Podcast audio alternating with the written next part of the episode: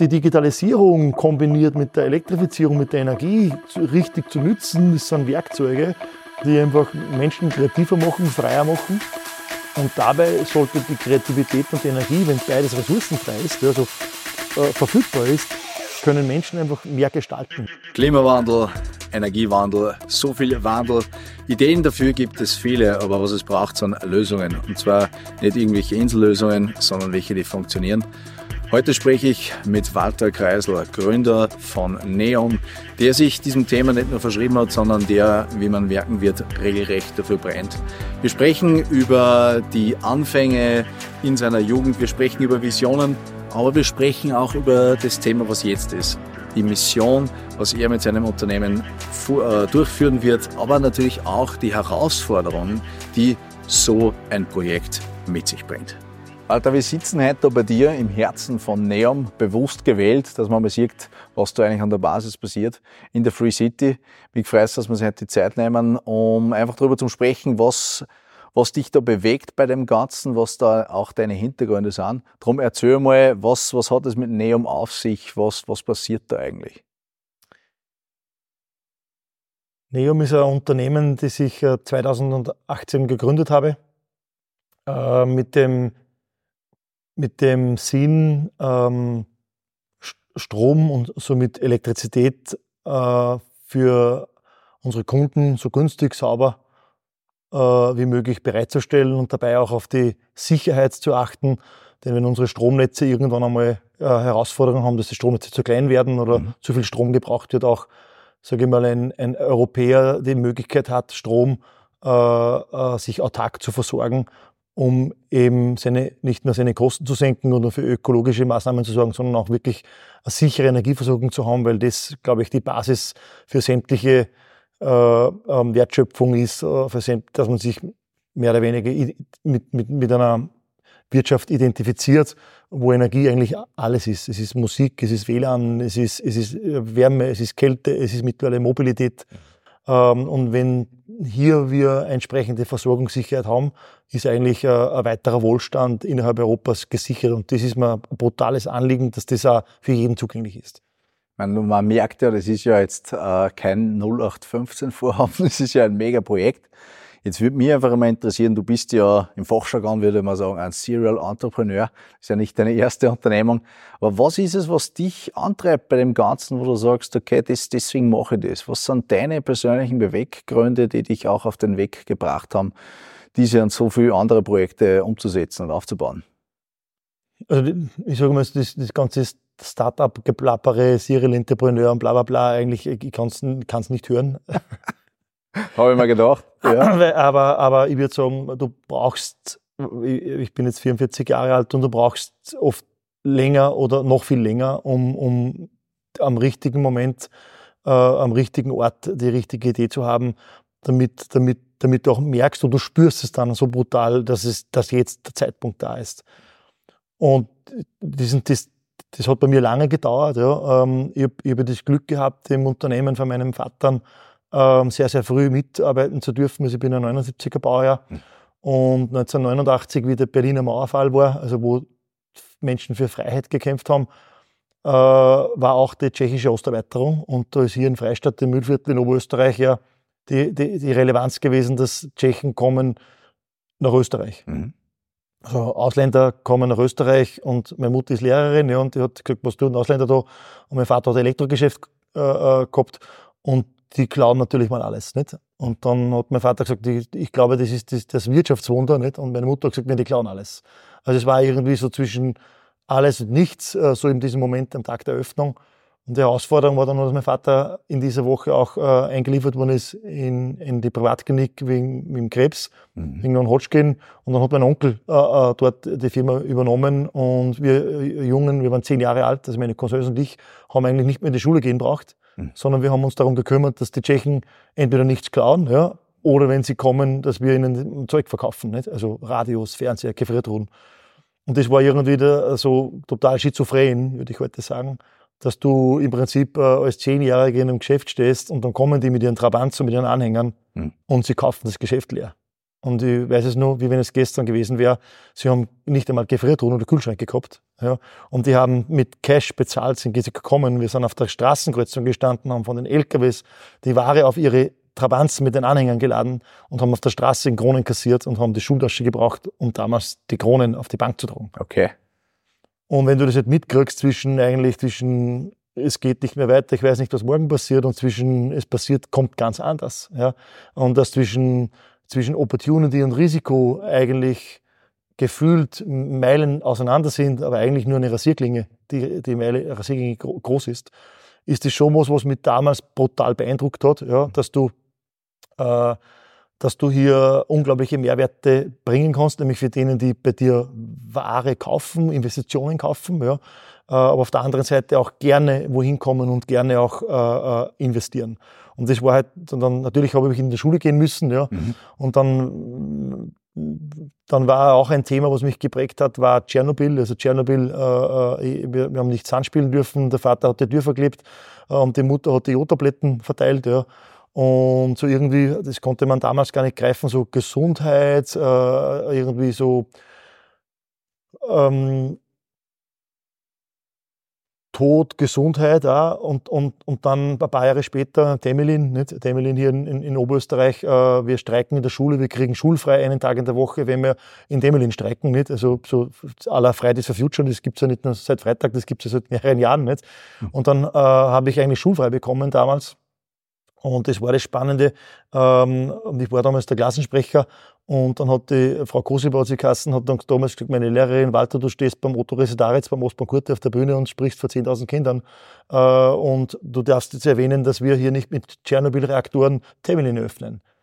Und das ist dir halt damals in jungen Jahren nicht bewusst. Ja. Und wenn du halt dann so irgendwie für die Freiheit kämpfst ja, und die Berliner Mauerfall ist und die Wirtschaft mitkriegst und irgendwie halt dann auch die Gesundheit und die Umwelt ein Thema spielt, dann wird es halt automatisch dazu. Ich war dann Lehrling im, im Unternehmen mit Papa, also ich, ich, wollte auf keinen Fall studieren, nicht, habe dann erst einen zweiten Bildungsweg studiert, äh, extrem schnell, ein MBA, habe dann zu schnell studiert, eine Firma gegründet, bin selbstständig geworden, habe dann die Bildungsgrenze zurückzahlen dürfen, nicht. Und so wirst du dann irgendwann mal halt dann die erste Idee, die zweite Idee, es funktioniert nicht, äh, es funktioniert gut, aber nicht so, wie du es vorstellst. Und dann hast du halt sieben, acht Jahre, das schon verdammt lange dauert. Und diese Erfahrungen damals halt so mit dann zum Thema Energie zu kommen und dann irgendwie hat mit Umwelt zu tun, mit anstatt konsumieren zu investieren und du kannst somit auch ähm, Menschen wieder was zurückgeben, weil sich Anlagen deutlich schneller amortisieren, wie das Investment war und dann Energie deutlich in Richtung Null Grenzkosten geht. Und das hat man halt schon voll taugt. Ja. Aber es war halt immer so die Frage, ist es Energie einsparen oder ist es Energie produzieren? Und dann hat es mich irgendwann mal halt äh, auch dank meiner Cousins in das Batteriethema hinein katapultiert und, und das hat mich nicht mehr losgelassen. Dann haben wir halt die Neum gegründet 2018. Und Neo steht ja für neu und Om ist die Energie aus dem Universum, also der Kunstname. Und das heißt unendliche Kraft für uns alle, also Infinite Power of all of us. Und diese Kraft äh, interpretieren wir für uns so, also das gesamte Unternehmen, auch unsere Kunden, dass eigentlich ähm, Strom, Energie, Freiheit, ja, äh, Unabhängigkeit ähm, äh, äh, für dich etwas Gutes ist, weil du dann nicht durch eine Strompreisbremse ja, zum Beispiel oder eine Förderung des Kreuzel bei der Partei A machst oder bei der Partei B ja, oder bei der Farbe X oder bei der Farbe Y, sondern dass du eigentlich so unabhängig bist wie möglich, ja, um, um rational denken zu können, damit dich nicht die Emotionen leiten, um Entscheidungen im Leben zu treffen, die dich weiterbringen. Und dabei ist halt das Thema elektrische Energie die einzige Energieform, die sauber, sicher regional produziert werden kann, um genau dort, wo du zu Hause bist, einen Mehrwert zu stiften und halt dafür zu sorgen, damit du unabhängig bist. Und das war eigentlich dann die Gründeridee von Neum. Ja. Also ein großer, weiter Weg eigentlich, den du ja zurückgelegt hast. Da würde mich einige Sachen interessieren, wenn du jetzt noch genau an. Ich glaube, es ist auch spannend zu erfahren, weil man oft sieht, wo du gesagt hast, okay, du warst selbst in deiner Jugend, Kindheit konfrontiert mit dem, was es heißt, Aufbruch und Veränderung, auch eben wenn sie am nicht unmittelbar tagt, weil, weil äh, so ähnlich wie du jetzt berichtet hast von den Eltern, ja, immer wenn sich groß was ändert, das ist immer auch mit Unsicherheit verbunden. Und andere sehen das Chance und, und du, aber du weißt ja in Wahrheit nicht, was wird passiert. Und, und das hast du mitgekriegt, aber auch eben dann die Möglichkeiten, die entstehen und halt was, was passiert, wo man, wo man, wo man anfasst. Weil du gesagt hast, Gesundheit und, und diese Sachen, inwieweit, wo ist der Schulterschluss für dich mit dem ganzen Energiethema? Also ich höre da sehr viele Dinge raus, aber mich würde auch interessieren, warum, was spricht dich an der Welt der Energie so sehr an? Wo, wo merkst du einfach für dich, was sagst, ja, aber das ist für mich der Hebel. Wieso, wieso Energie und nicht irgendwas anderes? Ja, weil ich, glaube, ich glaub, Energie, also Energie ist eigentlich alles. Also ähm, auch du steckst voller Energie. Mhm. Ja, und Energie ist eigentlich, ist, ist, also das Universum besteht aus Energie. Ja, und der, Ur, der Urknall war aus Energie. Und wenn du halt ähm, auch mit Menschen Emotionen hast, ist es auch Energie. Und bei uns gibt es so einen Leitspruch in, im Unternehmen, äh, dass äh, alles, was sich reibt, ist Energie. Ja? Äh, das heißt, es darf auch mal zur Sache gehen, ja, damit wir auch vorankommen. Und auch vorankommen ist Energie. Und das Einzige, vielleicht, vielleicht ist es tatsächlich ein, ein ein, ein Dogma in mir ist, ich habe echt Angst vor der Singularität. Ja. Mhm. Und die Singularität ist, in Wirklichkeit ist Singularität der, der, die Box der Pandora. Ja. Also, das heißt, wenn du dort ankommst und absolut unabhängig sein kannst in letzter Konsequenz, dann ist es sogar der Tod. Mhm. Weil dann hast du jedes Problem gelöst. Mhm. Und, aber was ich möchte, ist, ich möchte eigentlich nicht sterben, ja, sondern ich möchte so viel weiterbringen und ich möchte in meiner Wachphase, ja, also wo, ich, wo ich wach bin, also aufwache bis dass ich schlafen gehe, so viel weiterbringen wie möglich. Weil dann habe ich den Vorteil, dass ich vielleicht zwei, drei, viermal wiedergeboren werde. Mhm. Ja, also im gleichen Leben, weil ich einfach für mich, ja, wenn ich Erfolg definiere, einfach meine Meilensteine abarbeite und wieder neu definiere ja, und, mhm. und, und die für mich in den Weg lege, um sie wieder aus dem Weg zu räumen. Ja. Mhm. Und ich glaube, das ist so wichtig, diese, dieses Thema Energie. Und, und wenn du dann die, die, die Energie halt nachdenkst, dann ist es am Tagesende die Elektrizität, die eben sauber, sicher regional produziert werden kann und die gespeichert werden kann und die, wenn du sie speicherst, ja, äh, auch entsprechende Wertschöpfung betreibt. Ja. Und Elektrizität, also das ist ja nicht nur hier in Europa, sondern auch in Afrika oder, oder in, in, in den ärmeren Ländern der Welt, wenn du Wasser und Strom hast, kannst du alles machen. Und dann kannst du, dann hast du WLAN, dann hast du vielleicht Zugang zum Internet, dann kannst du trinken, dann kannst du äh, Lebensmittel anbauen, ja. Und dann aber Wasser und Strom sind eigentlich für mich die zwei wesentlichen Elemente, ja, in, in der Zeit, wo wir heute leben, die essentiell sind. Und äh, ich beschäftige mich beiden Elementen, ja, mit der Neum, aber hauptsächlich mit der Neum um, um das Thema Elektrizität mit unserem Team, um hier nämlich wirklich auch jedem die gleichen fairen Chancen zu ermöglichen, mit dem, was er mit Elektrizität erreichen kann, ja, damit auch seine eigene Wertschöpfung für sich definiert. Mhm. Das heißt, im weiteren Sinne kann man auch sagen, so wie man da, du, du sorgst einfach dafür, dass du die Zugänge zur Elektrizität und zur Energie vereinfachst, besser machst, und damit belebst du den ganzen Organismus, in dem wir uns befinden, also Individuum und als Organisation. Ja, ich, also ich, in, in, Summe kann man das, gibt es da Analogien, ja, aber äh, auf die Technologie runtergebrochen. Wir haben das Glück, dass wir, ich sage jetzt den industriellen Zeitalter und dem fossilen Zeitalter, ähm, das ja sehr kurz war in der Epoche der Menschheit, ja, äh, so, viel, so viel Wertschöpfung betrieben haben. Ja, also ich, ich sehe das jetzt, jeder, der noch ein Dieselauto fährt oder ein LKW betreiben muss oder einen Traktor, ja, auch wenn alles elektrisch wird. Ja, wir hatten vor 50, 100 Jahren gar nicht die Technologie dafür. Erst durch äh, Quantencomputer, durch Materialwissenschaft, äh, durch Universitäten, durch Forschung sind Produkte entstanden, die so günstig sind, die Energie einfach deutlich günstiger machen können ja, und auch die Wertschöpfungskette be befruchten. Und diese Produkte kann ich wieder recyceln und den Prozess zurückführen.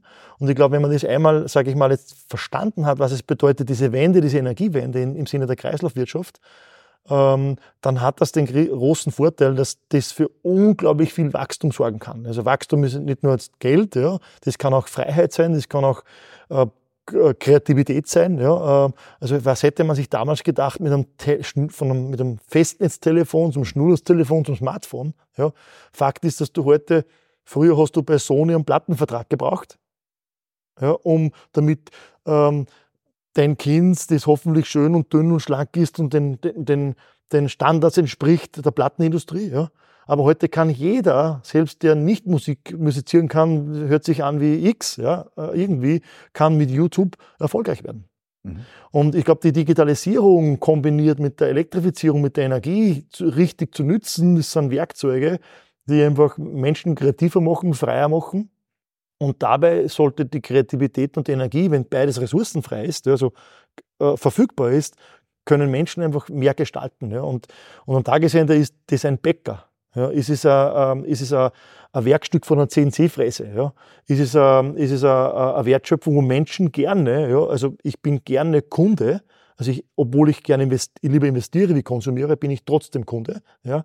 Und da möchte ich einfach diese Produkte haben, die diese, die diese Wertschöpfung gewährleisten, aber nicht den Planeten langfristig zerstören. Nicht? Äh, oder, oder die Menschheit äh, auseinanderdividieren oder den sozialen Frieden gewähr, nicht gewährleisten. Ja? Da gibt es viele Muster, äh, die man damit adressiert. Und das ist, glaube ich, schon was, wenn man es auf die Elektrizität immer wieder unterbricht, was schon ein geniales Werkzeug ist, sage ich, dieses Jahrhunderts. Ja? Und das möchte ich einfach nutzen und den Menschen zugänglich machen.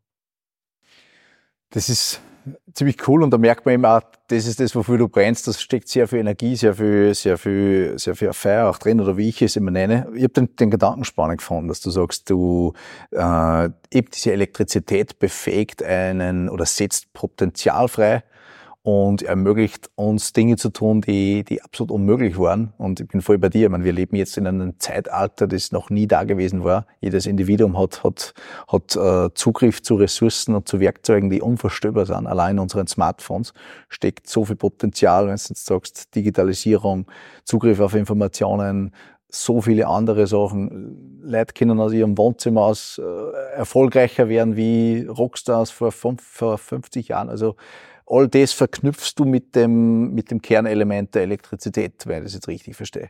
Ja, richtig. Und vor allem, weil sie, weil sie im Sinne der Kreislaufwirtschaft sauber produziert werden kann. Es ist eigentlich eine, eine Ressource, die kostenlos ist. Also die Sonne schickt keine Rechnung. Und ich glaube, das ist der große Unterschied, dass wir diesen Zugang eben für jeden einigermaßen fair, äh, äh, fair machen wollen. Und da passiert halt viele, viele Dinge, sind auch in einem sehr wohlhabenden und, und äh, sehr überkapitalisierten und übersozialisierten äh, Land wie Europa äh, trotzdem nicht frei verfügbar.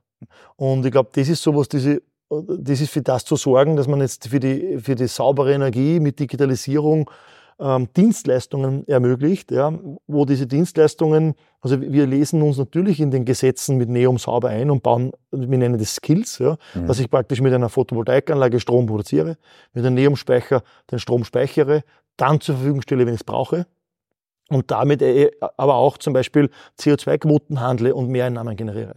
Also sprich, die Monetarisierung von Daten meines Solarspeicherkraftwerkes ermöglicht mir Mehreinnahmen zu generieren und eine schnellere Amortisierungszeit zu haben wie mit anderen Systemen. Und wenn man jetzt so schaut, was sich über Jahre und Jahrzehnte in unserem regulierten Europa passiert ist, ja, dass viele, die meisten Menschen von der Politik bevormundet worden sind, Systeme gebaut worden sind, um alles so fair möglich zu behandeln, ja, was ja gut ist, ja, haben sich trotzdem viele, viele Dinge, sage ich, ein, gebrannt, die, die, die nicht mehr verändert worden sind seit Jahrzehnten.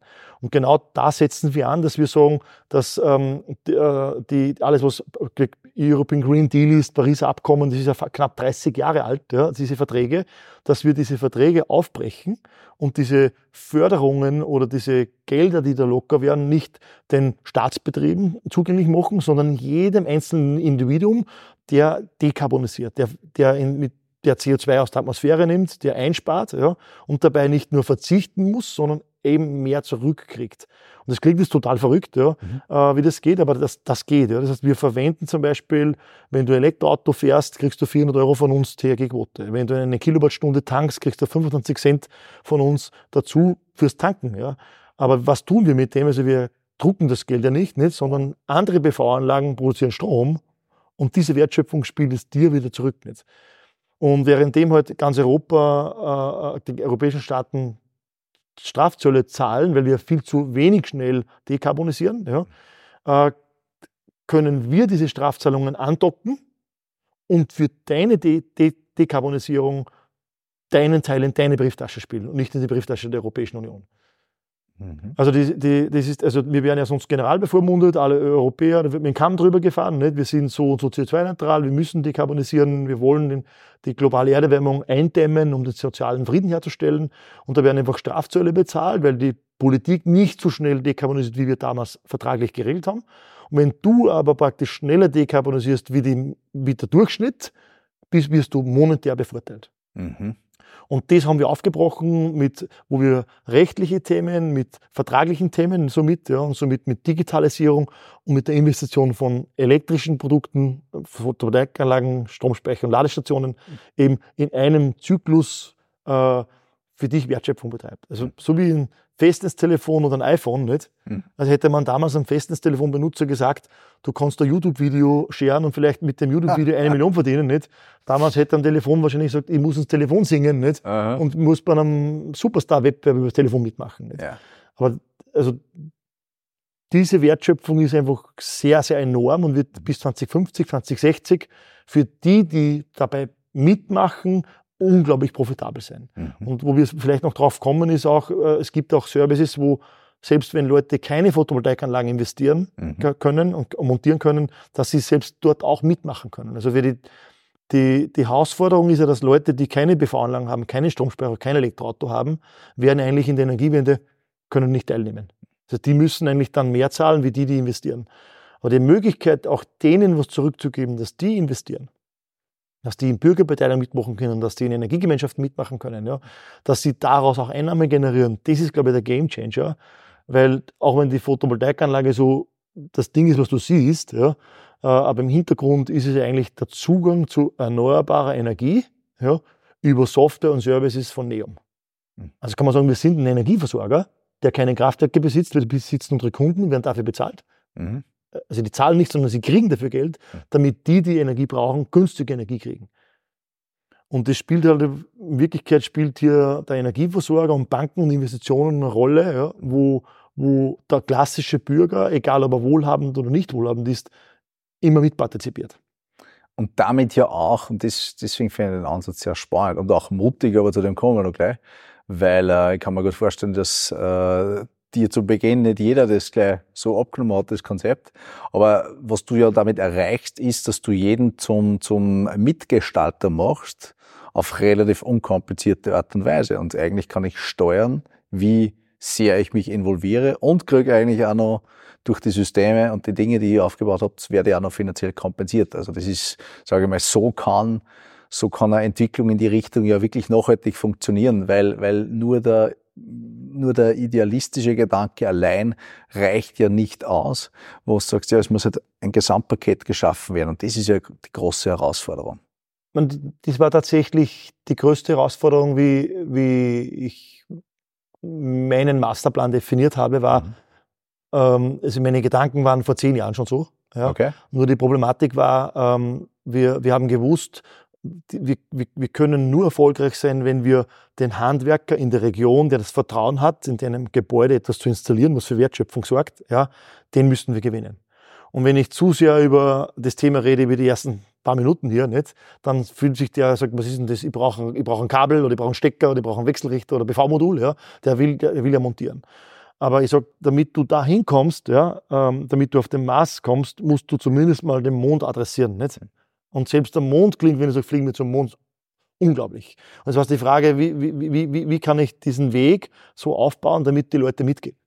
Und für das, das sage ich vom, vom, vom Festnetztelefon bis zum iPhone hat es ja auch 20 Jahre gedauert. Und ja. das war mir aber, das war mir zu lange. Also ich will nicht 20 Jahre warten, bis das die Leute mit Neon-Produkten einen Mehrwert generieren. Also es war für mich klar, dass der trojanische Pferd ist die Hardware.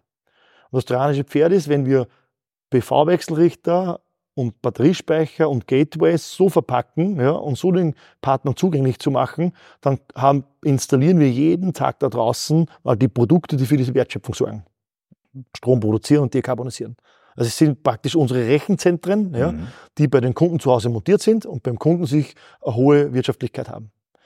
Und wir haben jetzt circa 6.000, 7.000 Systeme ausgeliefert bei 12.000 Nutzern mit 25.000 Geräten. Das ist circa so dieses virtuelle Kraftwerk, also das, das, physische Kraftwerk, das gesteuert ist. Und dann haben wir ein Jahr später diese Software aktiviert. Also im ersten Jahr die Hardware, mhm. 2018 bis 2019. Ja. Dann 2020 die Software. Dann dachte ich, hey, wow, ich kann das mit einem Computer steuern. Ich kann die Anlage einschalten aus der Ferne, warten aus der Ferne, wow, ist mit Internet verbunden, wie geil. Ja. Und äh, letztes Jahr haben wir dann die App entwickelt, ja, die App vorgestellt. Dann haben wir gesagt, hey, wow, jetzt verbindet sich die App mit meinem Gerät, ja, mit meiner Elektronik. Und die App verbindet sich auch von meinem Nachbar. Mein Nachbar kann Teil meiner Photovoltaikanlage sein. Und so verbinden sich jetzt viele, viele, viele Nutzer mit diesen stromproduzierenden Produkten, die praktisch für Wertschöpfung generieren. Ja. Und das war so die von der Hardware zur Software zu den Services. Ja. Und das mit einer Marke, eine Plattform aufzubauen, die wesentlich mehr Strom produzieren kann in Europa, wie große Kraftwerke es tun können. Ja. Weil du die Kräfte bündelst und einfach diese ganzen Synergien auf unterschiedlichsten Ebenen nutzt, so wie ich es jetzt von dir verstanden habe. Nicht nur das Offensichtliche, okay, wir produzieren Strom, wir verwenden es, sondern eben aus diesen ganzen Möglichkeiten, die halt Software und Technologie und der Markt hergibt. Aber jetzt sind wir genau bei dem Thema. Du bist, du hast gesagt, vor zehn Jahren hast du diese Idee schon im Kopf gehabt, gegründet hast es dann 2018 und, und eigentlich hast du schon ein sehr klares Bild für 2050, hast gesagt. Also da ist quasi alles da, was man braucht. Vision, Mission, äh, Origin. Aber erzähl mal, was, was waren gerade zu Beginn wirkliche Hürden und, und auch was sind jetzt noch Hürden, wo du sagst, okay, das sind halt auch Herausforderungen, die da zu bewältigen sind. Eben, du hast das ja schon ein bisschen angeschnitten. Das ist ja jetzt nicht so, dass du hergehst und die Leute checken sofort und kaufen wie irre. Das würde man sich ja zwar immer gern wünschen für seine eigenen Vorhaben, aber wie schaut's denn in der Praxis aus? Was waren Dinge, mit denen ihr kämpft habt, auch zu Beginn dieser Reise? Ich glaube, am Anfang kämpfst du am meisten mit dir selbst dass du Dinge akzeptierst ja, und in Wirklichkeit äh, ähm, diese Strategie bottom-up fasst. Also du kannst das nicht befehlen, sondern du musst die Leute, die Kultur des Unternehmens und die Ausrichtung so wählen, dass jeder mitgehen kann. Und also jeder mitgehen kann, das sind alle Stakeholder. Das sind nicht nur die, die eigenen Leute im Team, ja, äh, wir nennen sie die Newmans, ja, sondern äh, egal ob Männlein oder Weiblein, egal welche Hautfarbe, egal welche Religion, ja, dass wir denen es ermöglichen, sich im Job zu entfalten. Dann sind es unsere Partner, ja, wo unsere Partner natürlich dann sagen, okay, wow, ich spüre etwas, das ist mehr, aber, aber ich krieg, also, aber, aber alles, was ich kriege, ist mal bis daher weit genug, ja, das kann ich damit umgehen, ich kann das einbauen. Ähm, war am schwierigsten, war dann aber auch nicht nur die Partner, die, die haben wir, wir haben jetzt circa 320 Systempartner ähm, und wir haben, wir haben letztes Jahr alleine zum Beispiel im November über 1100 Systeme ausgeliefert in einem Monat. Das war das beste Monat bis jetzt. Ja. Und, ähm, und da ist die Herausforderung dann natürlich, dass auch die Politik und vor allem die Landesversorger mit ihren Energieversorgern ja, eigentlich nicht unbedingt das so geil gefunden haben am Anfang, weil da gibt es eine Firma, der, der, der wirbelt da irgendwie in meinem Gewässer. Ja. Mhm. Und diese Hürden, die du dann in den Weg gelegt kriegst, die sind un unglaublich schwierig. Ja. Mittlerweile freut es mich, dass viele, viele äh, äh, ähm, äh, Energieversorger auch unsere Kunden schon sind, ja, weil ich würde mal sagen, so wie natürlich hat sich ein, das E-Mail für die Post am Anfang nicht gut angefühlt. Also wenn du Briefmarken verkaufst und, und, und, und Briefträger bist, ja, ist E-Mail ziemlich scheiße. Ja. ja. Sorry, dass ich das so sage. Ja. Aber heute ist wahrscheinlich einer der größten Office-Anwender die Post. Mhm. Ja, und E-Mail hat ihr Geschäftsmodell nicht kaputt gemacht. Im Gegenteil, sie haben sich mit diesen Dingen beschäftigt und haben daraus das nächste Geschäftsmodell geformt. Ja. Also die Post ist ein unglaublich tolles Unternehmen, Börsen in Österreich sehr wertvoll, gibt vielen Menschen Arbeitsplätze. Ja. Aber ich glaube, dass wir da noch immer nicht durch sind beim Landesenergieversorger und beim Übertragungsnetzbetreiber tatsächlich, sage ich, diese, diese, diese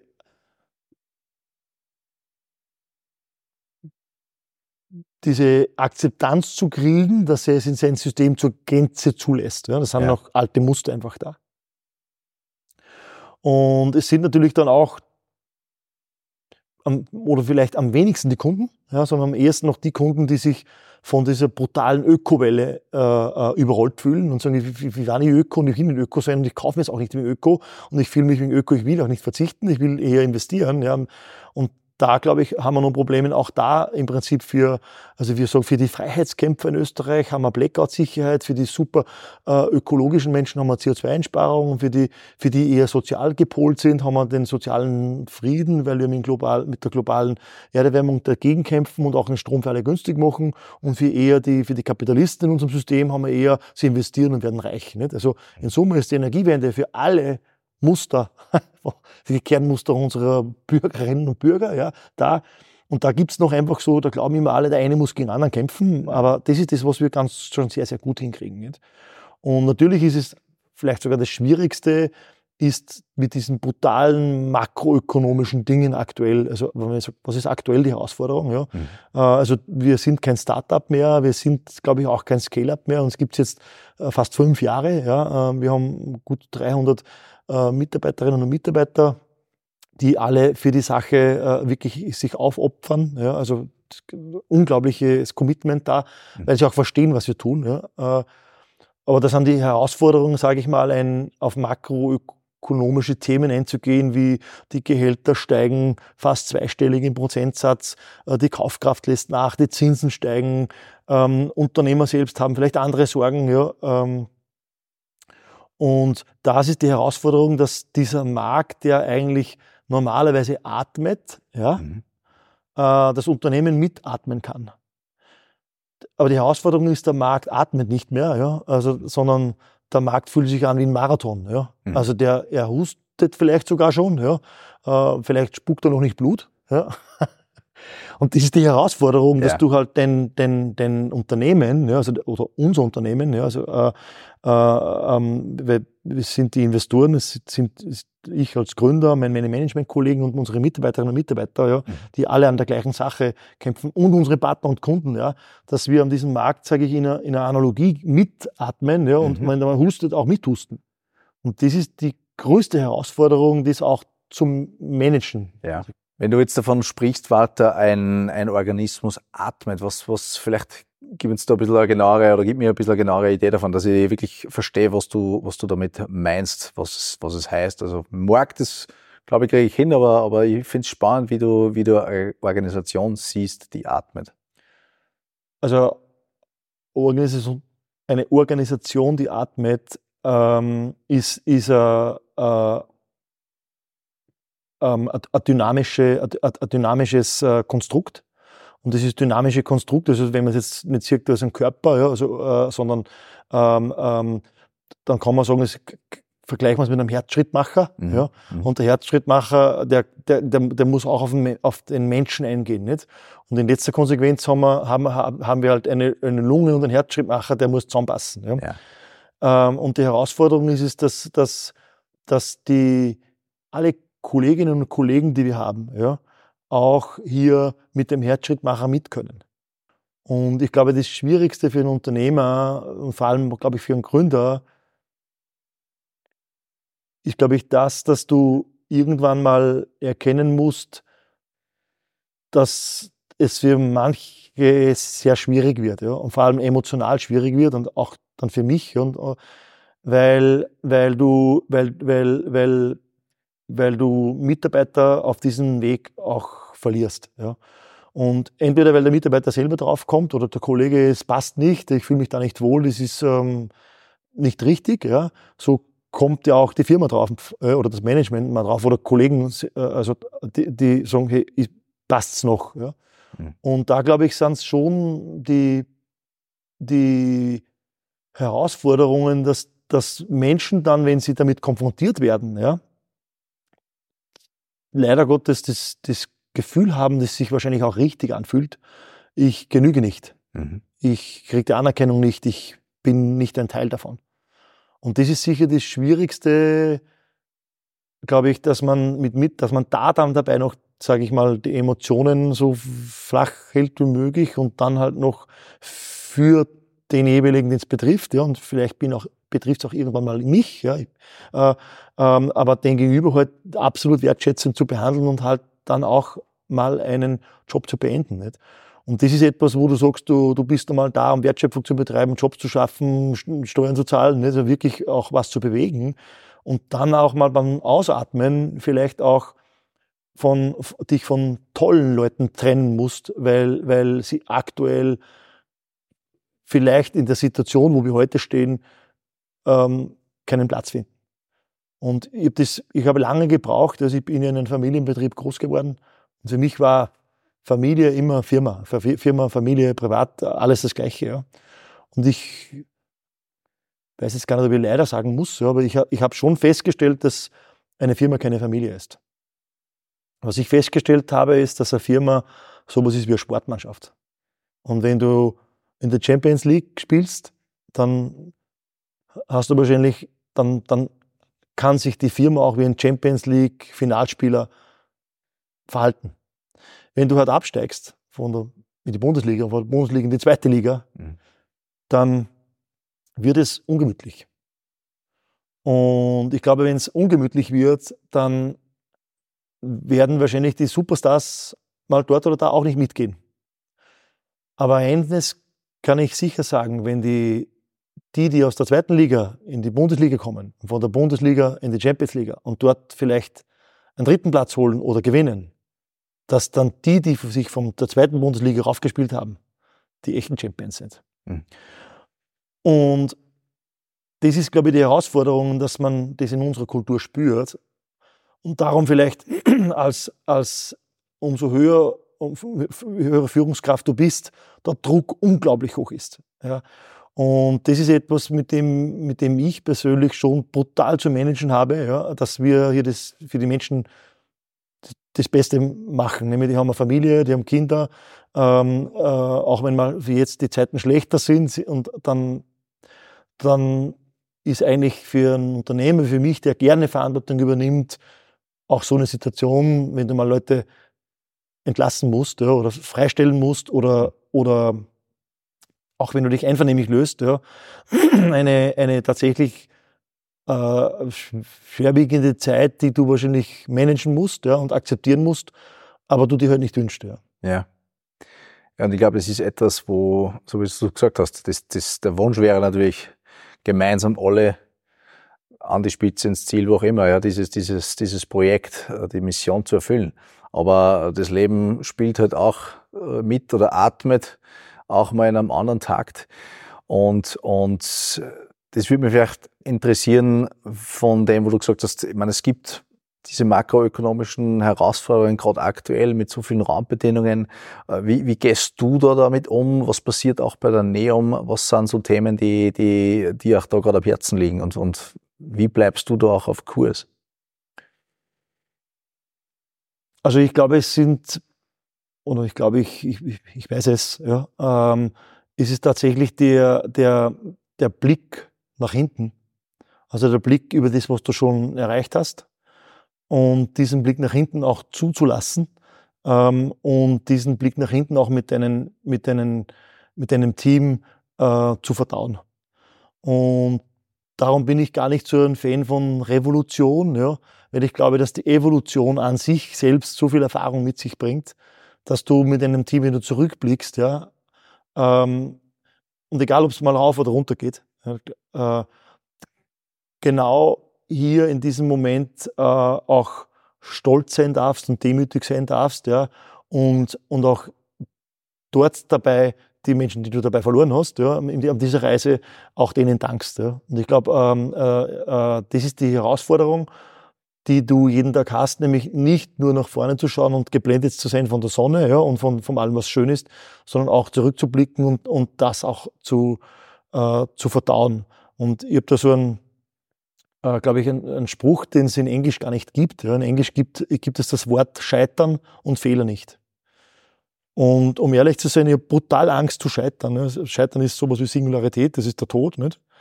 Ähm, und du scheiterst ja nur, wenn, wenn die wiederkehrende Anzahl von gleichen Fehlern immer wieder ist, nicht? Dann, dann scheiterst du. Und das heißt aber im Umkehrschluss, ich liebe Fehler und ich liebe aus den Fehlern zu lernen, zurückzublicken und die Fehler nicht nochmal zu machen. Und das Spannende ist, dann, dann kommst du weiter. Ja. Und wenn ich dann schon höre, Fuck-Up-Party und äh, das sind Scheitern ist super, ja, ganz ehrlich, zu scheitern ist brutal erniedrigend, brutal schlecht, du verletzt Menschen, ja. Ähm, und das Gute ist, dass du, wenn du davor halt tatsächlich Respekt hast, ja, bis dass deine, dein Team weiß, dass sie Fehler machen dürfen, ja, und mhm. gerne Fehler suchen, ja, und wie, wie, wie, metrischer Fehler auffressen, ja, und wieder ausspucken ja, und dabei wachsen. Ja. Das ist eigentlich das, das, das geilste Gefühl. Ja.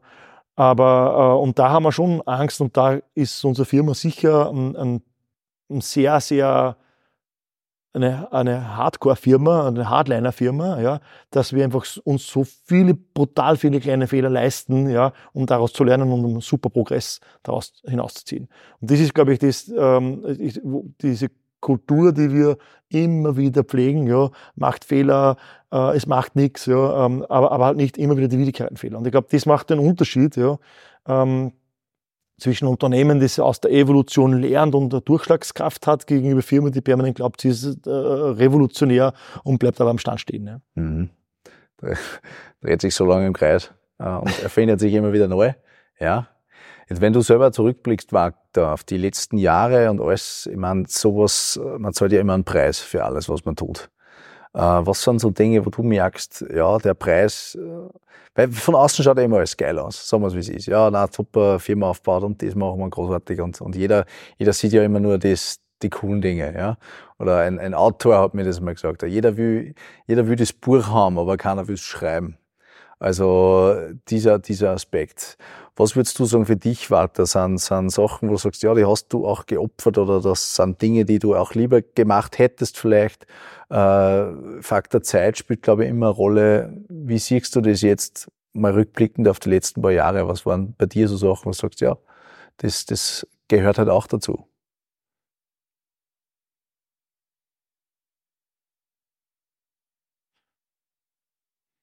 Ja, ich glaube, das, ich verstehe die Frage nicht.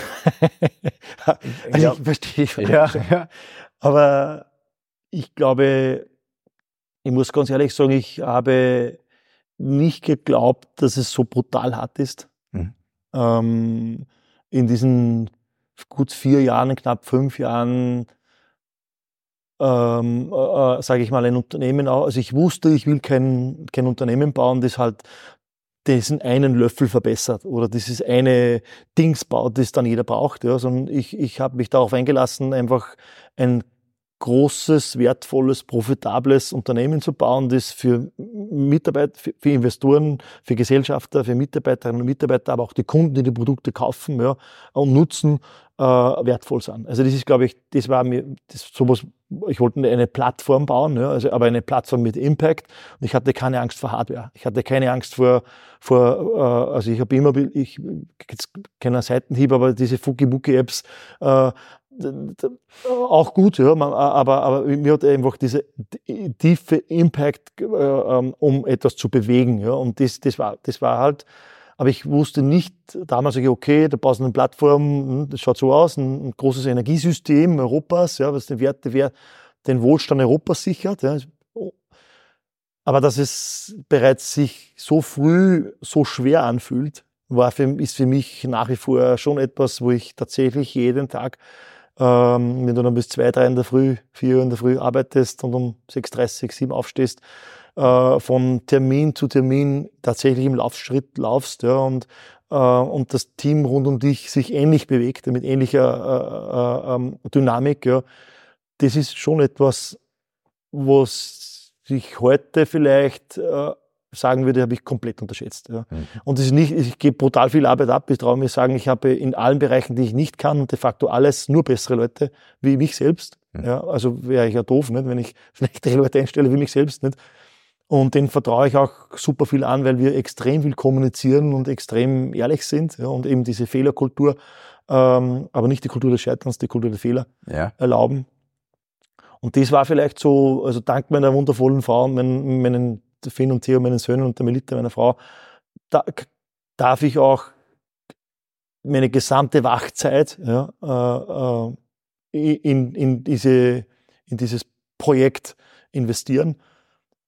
Ob ich das irgendwann bereue, weiß ich nicht. Ja. Ähm, kann ich nicht sagen, es fühlt sich nicht so an. Also ich, ich fühlt sich total richtig an und total wichtig an. Und also ich sehe es extrem klar, äh, wo, wo, wir in 10, 15 Jahren stehen. Mhm. Und, aber ich vermute mal, dass ich das damals, wie ich das mit meiner Frau vereinbart habe, wir uns auf etwas anderes eingelassen hätten. aber sie ist Gott sei Dank akzeptiert und, mhm. und ja, und ja, also das ist, ich hoffe, die Frage richtig beantwortet zu haben. Ja, und, und ich glaube, du sprichst ein paar Dinge an, die, die das finde ich ja cool, dass du es uh, offen ansprichst, weil es wäre leicht, immer zu sagen, ah, alles easy und live your dream und, und schieß mich tot und, und alles läuft. Ja, aber so ist es ja nicht, uh, sondern ich meine, du hast jetzt gesagt, äh, halb drei, halb vier ähm, und, und dann um sechs, sechs dreißig geht's weiter. Also ein anderer würde sagen, wo bleibt da die Work-Life-Balance? Ja? Ähm, aber ich weiß ja von dem, was du mir schon, schon erzählt hast, du siehst ja das anders. Und, und ich glaube, es ist viel, viel wichtiger, nicht die Zeit, die man hat, sondern die Zeit, die man nutzt. Und da bist ja du jemand, so wie ich die jetzt erlebe, der da ziemlich, ziemlich ähm, konsequent ist, der Umsetzung. Wie, was machst du für dich, dass du selber da nicht außer Atem gerätst? Das würde mich interessieren. Ich habe einen Buchstaben verändert. Ich schreibe bitte Work-Life mit einem V statt einem F.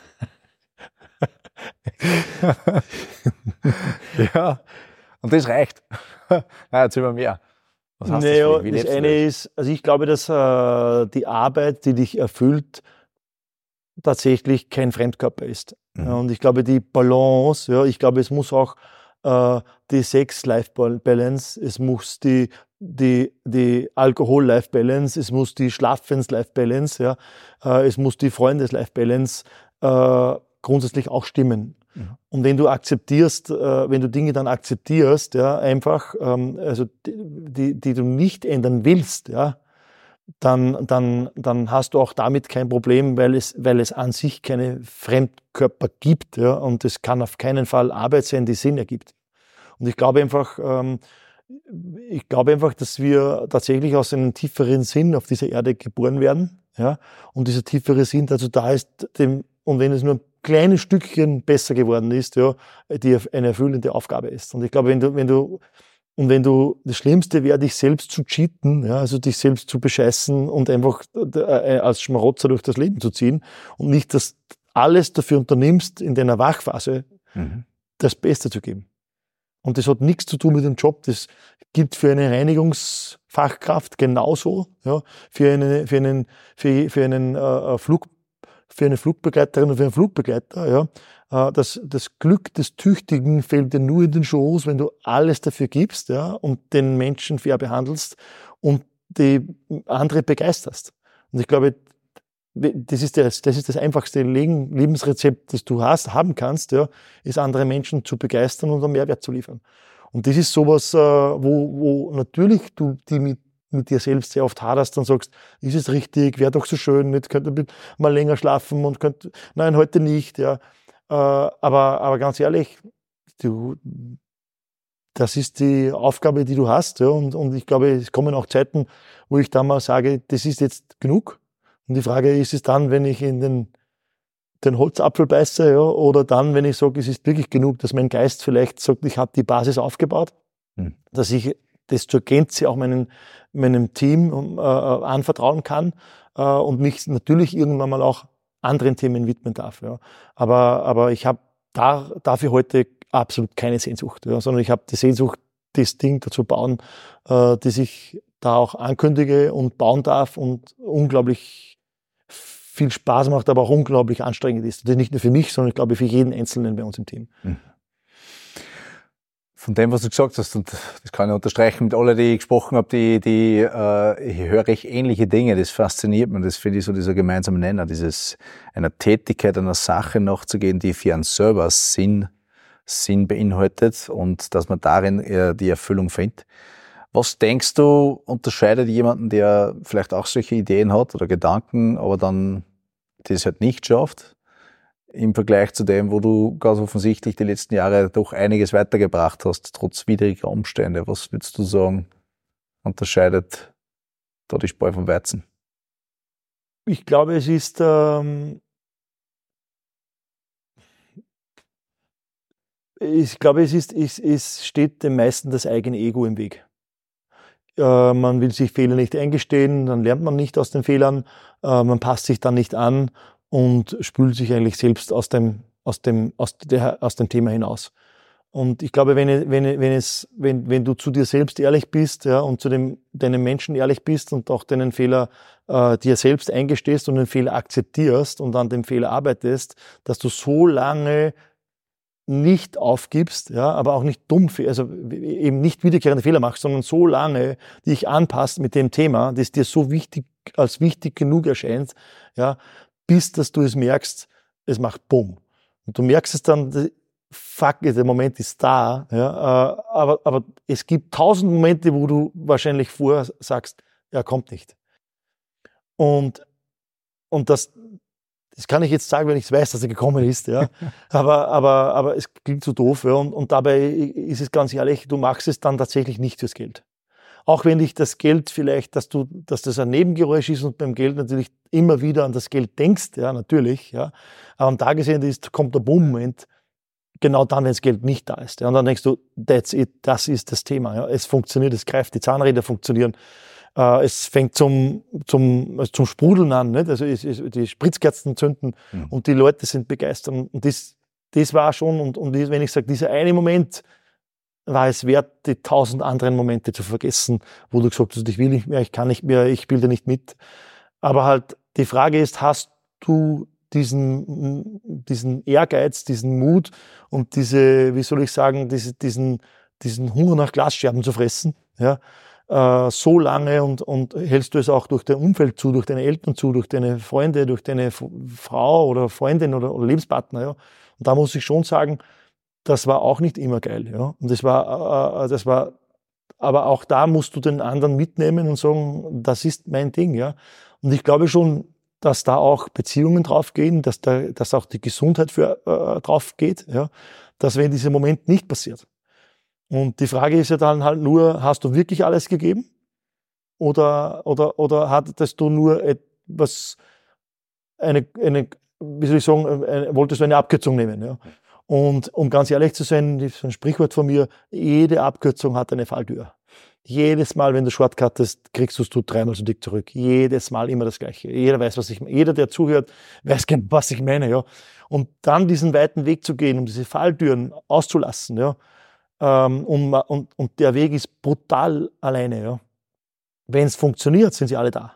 Ja, aber der Weg dahin, und das zeichnet halt ein paar Menschen, die mich auf diesen Weg durchbegleitet haben. Ja, meine Frau, dann mein Vater, ein paar Leute aus dem Management auch. Ja, also und die, die, die und, und auch die ersten Investoren, das ist schon extrem gut. Es ist so wie ein Blindenstock oder, oder ein Blindenhund, nicht? Äh, äh, aber die dich dann auch mal nach vorne ziehen oder du nach vorne ziehst.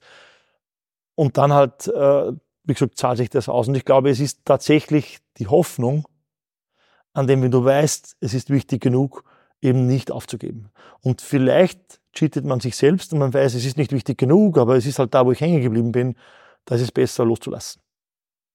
Und das loszulassen äh, ist halt so brutal schwierig, weil dann hast du selbst wieder halt das Problem, ich genüge nicht, ich habe es nicht geschafft. Ja. Äh, und ich glaube, vor dem darfst du keine Angst haben. Also du solltest lieber die Zeit mit der Hoffnung verschwenden und nicht mit der Angst. Weil die Angst ist das, was dich leitet und die Hoffnung ist, die dich führt. Und das ist etwas, was ich vielleicht anderen mitgeben kann. Äh, und selbst wenn du, wenn, wenn du mit 90 die Hoffnung immer nicht aufgegeben hast und der Effekt nicht da war, kannst du sagen, ich habe nicht aufgegeben. Mhm. Und das, glaube ich, ist das Aller, Allerwichtigste, dass du, dass du einfach dran bleibst. Ja. Das, das merkt man, dass das passiert. Vielleicht abschließend dann die Frage, die Hoffnung, die dich ja führt, Walter. Wohin siehst du die Reise gehen für dich, für dich und für andere, andere Vorhaben, die du begleitest in den nächsten Jahren? Was, was steht am Horizont? Also mich beschäftigt das Thema Elektrizität brutal aktuell. Ja. Äh, mich beschäftigt das Thema, äh, die, die, die, die, das Thema, was mit Energie verbunden ist. Also äh, auch das Thema investieren, Kapital, was kann ich mit dem tun? Also die Neum wird sich, wird sich weiterentwickeln. Also die Neum äh, wird für Einnahmen aus erneuerbaren Energien sorgen. Mit diesen Einnahmen wirst du dann wo bezahlen können. Diese Einnahmen kannst du dann auch anlegen. Ja. Also wird sicher das Thema erneuerbare Energien geht bis zu, hat sehr viel mit Geld zu tun, ja, aber auch mit sehr viel mit Dekarbonisierung und sozialen Frieden, ja, obwohl die Kernwertschöpfung immer die gleiche bleibt. Also da werden wir coole Produkte anzapfen an unser Ökosystem, ja, die definitiv mit Energiewende, mit Mobilitätswende, mit Zinswende äh, zu tun haben werden. Ähm, das, äh, damit meine ich nicht Krypto, ja, sondern Krypto oder, oder Blockchain, ja, das, sind, das ist ja auch nur Geld und Datenbanken, ja, aber es wird ein Teil der Wertschöpfung sein, um Menschen einfach abzusichern, ja, um Menschen mehr Kreativität zu geben. Ich glaube, das ist das, was uns wirklich äh, äh, fördert. Und wir werden natürlich mit diesen atmenden Mechanismen mitarbeiten. Also wir werden eines was die Neum tun wird, ist, wir werden auch das Unternehmen an die Börse schicken. Äh, denn ich, ich sage ganz ehrlich, das, das, ein Unternehmen, das du liebst, ja, und dort mitbeteiligt sein bist und mit dem Unternehmen, das wertvoll ist, auch Dividenden kriegst und Aktionär bist, ja, dann gibt es nichts Schöneres. Ich vermute, dass es, du viele Produkte nutzt in deinem Leben, wo du auch Aktionär bist und wo du Aktien kaufst. Ja. Also das könnte vielleicht ein Autohersteller sein oder ein Handyhersteller sein. Ja. Und irgendwann möchtest du mit diesem Ökosystem mitpartizipieren. Und diese Systeme sind dafür erfunden worden. Und die möcht, dieses Klavier möchten wir spielen. Ja. Und dabei spielt eben diese Energie, die sich durch die Sonne, die keine Rechnung schickt, ja, dabei sehr große Wertschöpfung betreibt. Da werden wir noch coole Produkte launchen, die tatsächlich die, den, das der Mensch noch gar nicht für möglich gehalten hat. Ja.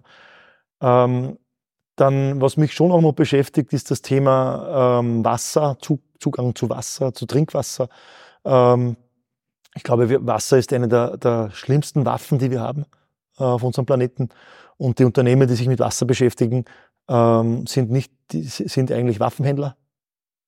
Und ich glaube, dass der Zugang zu Wasser so wichtig ist wie der Zugang zu Elektrizität, aber so unwichtig der Zugang zu Waffen ist. Mhm. Und das ist ein Thema, das mich beschäftigt, auch durch die Aktivität meiner Frau im Waisenheim in Afrika, wo wir mitkriegen, wie, wie, wie, wie gut es war, Solar zu haben, nicht Strom, aber wie schlimm es ist, kein Wasser zu haben. Ähm, also der Zugang zu Elektrizität und Wasser, das ist was, was mich in mein, meiner Lebenszeit noch beschäftigen wird. Und dann ähm, wünsche ich mir, dass ich ähm, noch geile Zeit habe mit meinen zwei Zwillingen, also mit Finn und Theo, und eine geile Zeit verbringen darf. Ja. Und mehr brauche ich nicht. Dann ist die Work-Life-Balance komplett quasi. Herr Walter, danke dir für die Zeit. Danke. Sehr inspirierend. Und ja, ich bin schon gespannt zu sehen, was sich da entwickelt. Also wie, wie sich's anhört, wird kein Stein auf dem anderen bleiben und das ist auch gut so. Danke, Sebastian. Da waren einige Dinge wieder dabei, war sehr, sehr inspirierend auch für mich zu erfahren, was es ausmacht, eben wirklich einen Unterschied zu machen. Wer mehr über Walter Kreisel wissen möchte, Links wie immer in der Beschreibung und rund um dieses Video und diesen Podcast. Mir bleibt nichts mehr anderes zu sagen, als auf die richtige Work-Life-Balance zu achten und machen es, wir wollen, nur cooler.